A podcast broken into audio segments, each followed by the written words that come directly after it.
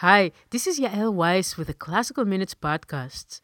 This week we are celebrating two months of daily shows with a winter review of the top shows listeners have been enjoying. Here's one reminding you to repeat the repeats.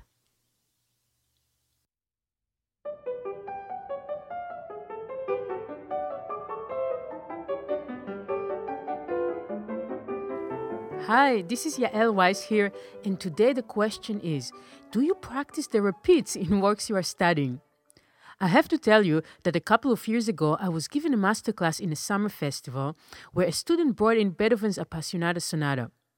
She performed the second movement well, but without the repeats, and when I asked her to play some of the repeats, it became clear that she had never even looked at the first endings. I was quite surprised by that, especially since she didn't seem embarrassed about it at all. Obviously, not only we must know both the first and second endings of repeats, but we also must practice the repeats when we intend to play them in performance.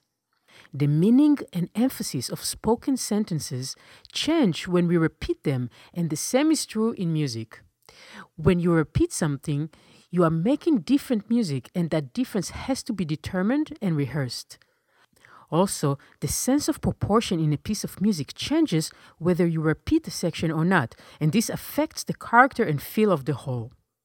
And obviously, you'll be a lot more comfortable in performance if you are not suddenly surprised by a repeat you haven't actually practiced. This is pianist Yael Weiss from classicalminutes.com. Until tomorrow, have a great time with music.